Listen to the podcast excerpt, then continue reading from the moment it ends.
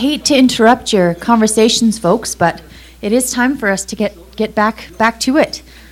Uh, before we get going, I just want to let everybody know, I think you know that SACPA is having a birthday this year, um, and in honor of that, there's this special publication that has been put together, and these are available for five dollars if you're interested. There's a bunch up here on the front table, um, and they're they're fabulous little little keepsakes, so, so do come and check those out uh, when we're all done today. Hi, Wims. I'm asked to remind you that uh, all upcoming sessions are listed on SACPA's website, which is sacpa dot c a, and the sessions can also be heard in audio and as a podcast from that website, so you can download it to your iPod and take it with you for your run. Uh, listen to all the great topics again.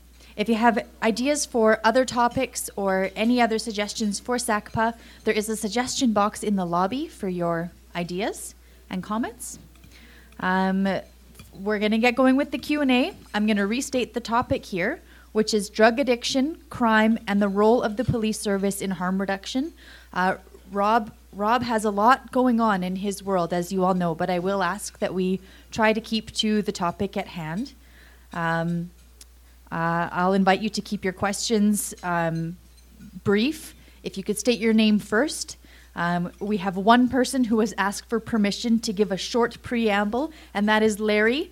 If your name is not Larry, you you you you may ask your question as concisely as you possibly can. Um, the microphone is right over here. Anything else I need to say? I think that's it. We'll welcome Rob back up.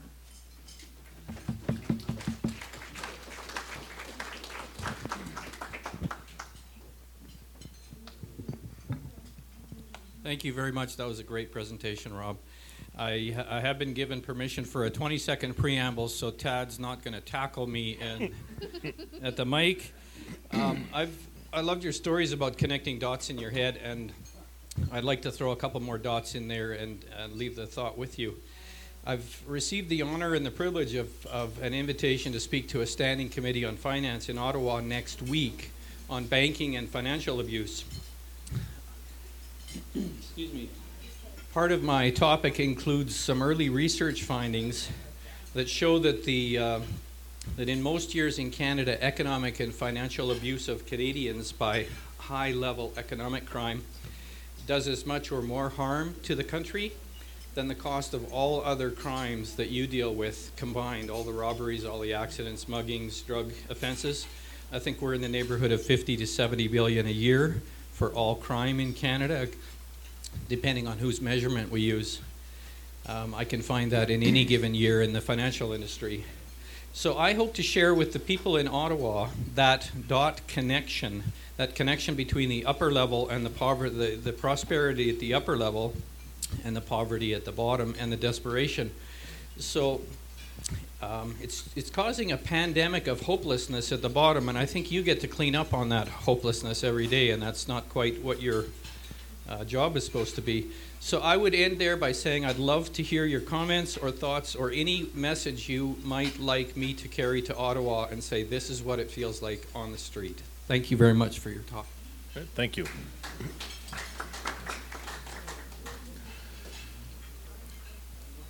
Great question. Uh, you touched on something very interesting, and I'm glad you mentioned it, is about the uh, the high-end white-collar crime that we'll refer to it to. And that's the, I'll call it the sickening part, is we deal with the street level where the damage is done. And that's where, if there's a message I would want taken to any level of government, would be that when we deal with organized crime, that the, that's where we need to get tough. Sentencing uh, the addict, the, the, the person that's, on, that, that's gone through the addiction and is having the interaction with police, let's deal with their addiction. But when we have the organized crime elements that are manufacturing, importing, distributing the drugs, and above them into the economic crime, and like you said, they're living in a very privileged lifestyle through dirty money. That's where our governments need to, uh, provincially and federally, we need to get really tough on that. And it's the same story in the States. I'm great friends with a number of officers in the United States that are deputy sheriffs, sheriffs, chiefs, and the same thing there, it's, it's almost like an elitist crime, and there's very little punishment for it. So that would be a, a, that our government be alive to the fact that those are criminals, and it's their crime is actually causing the disparity we're seeing on the street, which leads to the crimes that we're feeling when your camera gets stolen, when your cigarette lighter gets stolen, when your iPad gets stolen. So that I would ask that, that they recognize organized crime for what it is. It's not sexy. It's not what you see on T V. They are criminals, and they are exploiting our society uh, so that people on the street level are feeling it, and in our neighborhoods are feeling it. Uh, I'm Trevor Page. Thank you for a frank presentation. That was appreciated.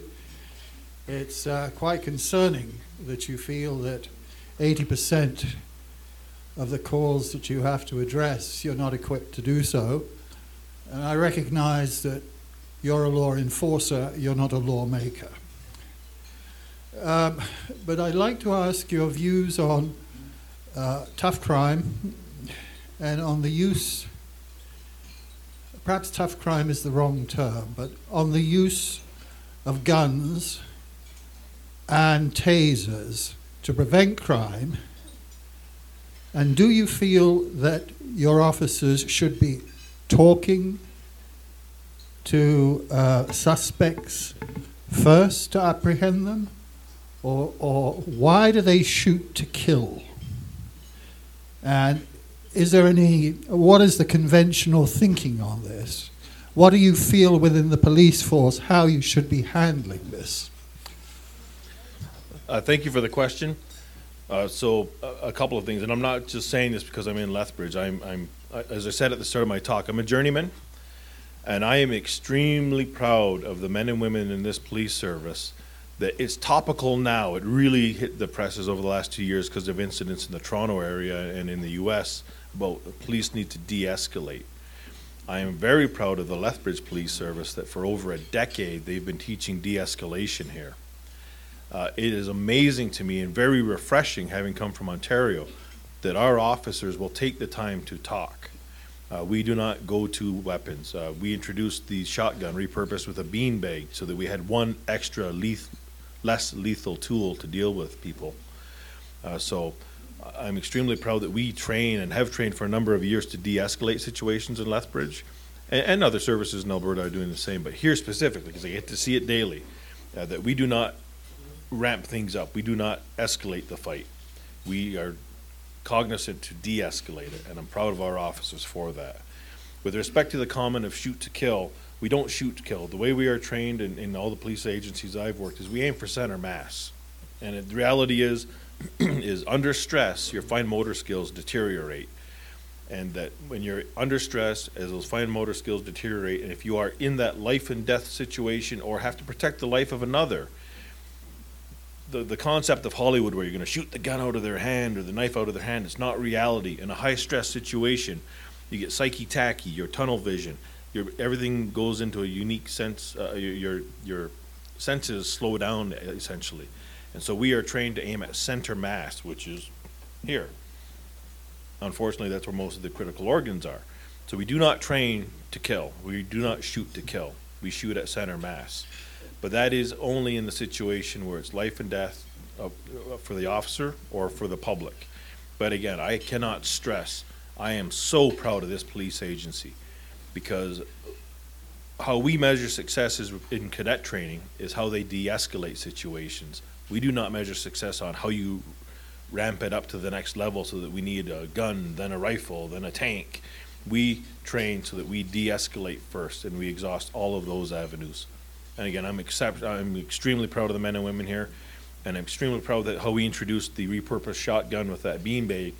Uh, Where we found it really valuable is with people with mental health issues, because you can't rationalize with them. And quite often they're armed with a knife or with some type of weapon where they're endangering a member of the public. So our options are to use lethal force, if had we not had that, that shotgun with the beanbag. Having that extra less lethal tool at our disposal, we are able to take the person into care, and they're going to have a nasty bruise. But at least they're going to live, and we can get them to the hospital where they can be dealt with by the mental health professionals that are trained to deal with them. So thank you for the question. And again, we don't train to kill. We, we train to de-escalate, and we're very proud of the fact that we use less lethal tools. Hi, my name is Denise Fast. I'm currently an addictions counseling student at the U of L. Um, so as a future addictions counselor, it is heartwarming for me to hear that law enforcement is taking this approach with addicts in the in the community. Um, uh, you had talked a little bit about a safe consumption site um, coming to Lethbridge um, as part of the wraparound um, help for the addict. My question is, do you foresee Lethbridge um, getting a medical detox center Um, in the future? There are discussions going on about that. In a perfect world, the more services you have, the better, and you'll get that. You're you're you're in the field. Uh, so, in my opinion, the more services we can have that allow us the opportunity to help the person address the addiction, have that dog the bounty hunter talk, and get them on the path to wellness, all the better. You know, if that, so that means a medically supervised detox, if that means a medically supervised intox, on top of a safe consumption site, you know, what we are doing with catch and release does not work. So the more services like that we have at our disposal, all the better, because if we can address that root addiction and get that person on the path of wellness, then we will address the, the peripheral crimes that are feeding the addiction.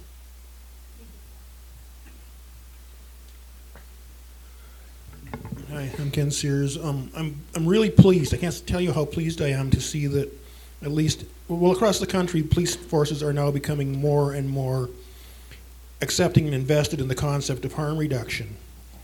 Um, however, you talk a bit, and you, you were quite, you, you were talking about how the various uh, organizations and groups within Lethbridge are coming together to provide support for the addicts, to provide support for people who want to clean up. Now, is that really happening? Because, and I, I, I, I, had I known you were going to be here today, I would have researched this, because so I'm, I'm working from memory. You'll have to forgive me. There are four basic um, pillars on which a harm reduction strategy rests. One of which is safe consumption sites. The other one is the production or the provision of therapies of if you know uh, if, if for people who are willing to enter into those things. Um, the, the third one is basically trying to remove some of the social forces, which includes things like housing. Um, but it's not really happening here. My understanding hold, is there have on. been... Hold on. Okay. Is, is the question... The question is coming, ma'am, okay? I have to give okay. some background here.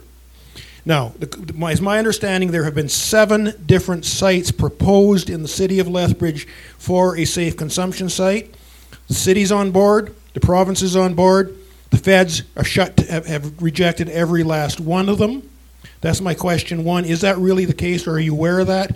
How do you get the various uh, stakeholders together to try and get some action on this, a unified action, and a you actually get some movement instead of just talking about how somewhere in the future this is going to get better? So we, we are part of a group in, in the city here that is working towards harm reduction and sitting there. Are we in the perfect model, like the Prince Albert hub? No, but at least we're moving that direction. So uh, to answer your first question, is that really happening? We're moving that direction. It's not perfect, and I and I see just my observation is that we see a lot, I see a lot of overlap, or where there should be some overlap, there is none. But at least we're moving that direction, and everybody's recognizing that. So that's a work in progress. With respect to the uh, the site of a facility, uh, I feel your frustration uh, because it's. I don't know. I, I'm not uh, Inspector uh, Tom Ascroft from our police service sits on that committee on behalf of the police service, and what I understand, and I don't know which level of government, but it's their their rules that it has to be so many meters away from a liquor store, and it has to be so many meters away from a licensed bar, and it can't be near this, and it can't be. Well, when you look at all the the restrictions, it wipes out good chunks of the city. You know, so if we're going to put it out in the middle of nowhere, there's no point in building it. So my understanding, and I don't know which level of government, but it's these rules that are, are causing the, the issues. Is it, it has to fall within all these certain parameters that just aren't realistic. Thanks.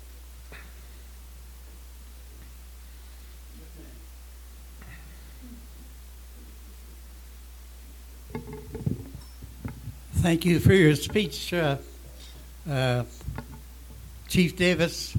My name is Frank J. Toth. I appreciate your half a page article in the newspaper a short while ago. Uh, in your total speech, though, you never, never mentioned what about the crooks, the murderers that are supplying the goods for these people with the tremendous volume of increasing uh, deaths. It's costing every taxpayer an un- unknown amount of money, eventually. The provincial, you, you know, the province threw in a couple of hundred million dollars now for all these. What do you think of a couple of years ago, the ex-police uh, chief of Winnipeg retired, became a politician in Parliament, and he suggested that the country build six to ten hospital type of buildings away from, far enough from humanity, and put these people in, and so they can, nobody else can touch them or feed them. In the jails, we know that the some of the guards are supplying it to them. What do you think that idea that was proposed a few years ago? So, so just so I'm clear, you're talking about the dealers, like the people that are supplying the drugs? Yes, how should we they, treat they're them? They're killers. If they were selling gopher poison, it'd be the same thing. They're not, they're not being charged at all. There's nothing, uh, you know, that uh, they're going to pay for. We were having this discussion over the meal, and it, and it speaks to my point at the first yes. question is, I think that's where the focus needs to be, is on their organized crime. Let's call it what it is. The people that are doing the distribution, the production, the importing it, they're organized crime. Uh, it's not one person trying to make a buck. It is organized crime. And that's where I think our focus needs to be. We have organized crime legislation in this country, but we don't use it to the full effect of what it should be. I don't know why. I don't know if it's because the, the Crowns are reluctant to, because to do a prosecution as an organized criminal group is quite an undertaking. So I don't know if it's a reluctance on part, on the part of the judiciary, uh, but in my opinion, that's where we need to focus. The ones that are doing the, the, the importing, the trafficking, the production, and that are the organized crime, those are the people that I agree with you. They need to go away somewhere. You know, throw away the key, because they're, what, what my experience has been is at that level, they're not users. Quite often they don't drink, they don't use drugs. They're business people. Their commodity is illegal, but they don't, and they're, and I spoke to it earlier, they're living a pretty privileged lifestyle as organized crime. And organ, and, and I tell you, I get frustrated with some of the T V series that romanticize the organized crime element. There's nothing romantic about it. You're right. They're supplying stuff that's killing people. Killers. And, and that's where they need to be dealt with. Terry Shellington is my name. Uh, thank you for being here and uh, for a really good uh, informal presentation. I'd like to ask a, a non-drug-related question, and that is around carding. It's become a very controversial aspect of policing uh, in many places in Canada and the U S. I'm curious about whether carding happens in Lethbridge. I have the impression that it does.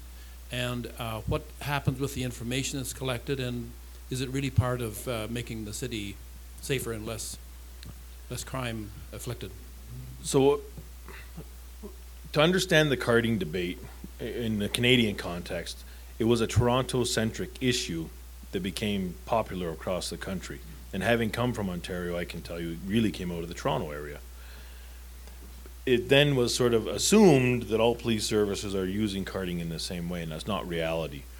What I can tell you here in the province of Alberta, as the Alberta Association Chiefs of Police, we have committed to work with the provincial government to develop a framework in how we will do, we call them street checks. And so we're working with the provincial government to, to work out a framework on how that will unfold so that we're respecting people's rights, but at the same time, gathering information uh, for us. People always ask, well, do you really need it? Yes. Uh, It comes in valuable, and I'll just give a real simple example, that if we have an industrial park and it's getting hit for B and E's, and we know those B and E's are happening between two and four, and we have an officer patrolling there, and there's somebody walking in the industrial park between two and four in the morning, when really there shouldn't be any foot traffic, it makes sense to stop and talk to that person because they very well may be doing the B and E's. break and enters. Sorry, B needed. Cops are bad for using short, short, short terms. So that's where the value of the street check or carding, if you will, comes in. Where you're seeing it move in Ontario is they're wanting to identify, it, and it boiled down to race. The allegation was that the police services were disproportionately targeting certain races. So in Ontario, they've moved that there's a number of steps they have to follow. They have to identify the race of the person. Uh, we're not there yet in Alberta, but we're working with the SolGen to come up with a framework that will be respectful. Uh, but as far as the value, yes, there is value in it. I think the bigger issue is the retention piece. How long do you hang on to that? So again, we're working with the Solicitor General to come up with what's reasonable. Hanging on to it for thirty years, not reasonable. But there, there, there has to be a time frame that is reasonable. So it's a work in progress.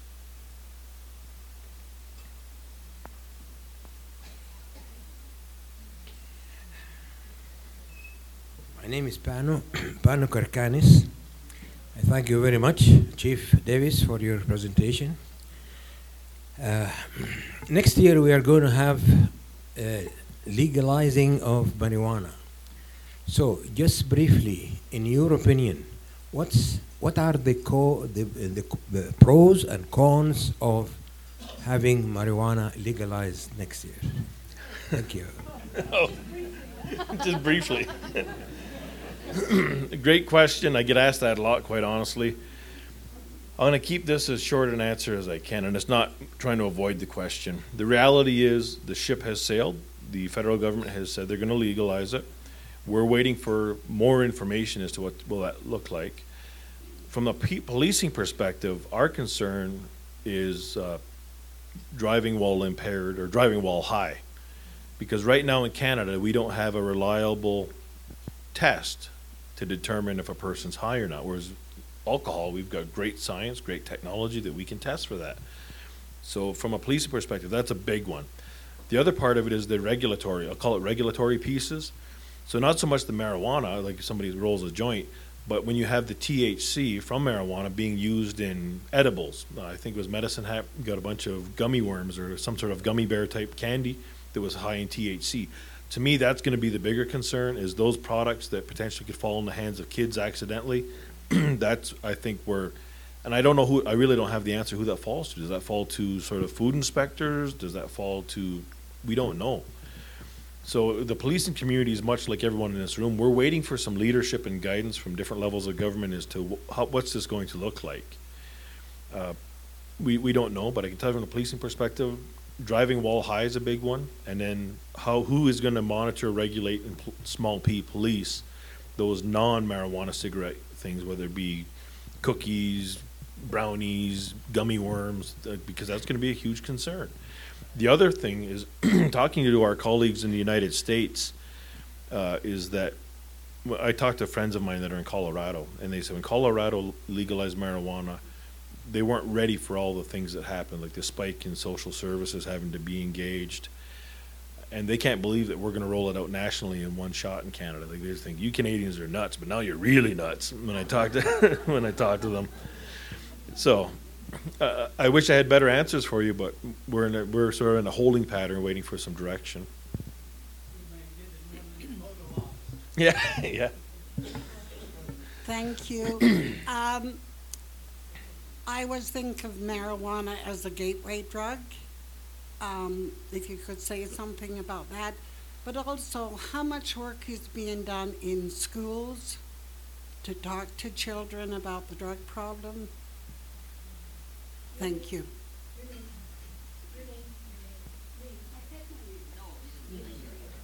Sherry Mandel.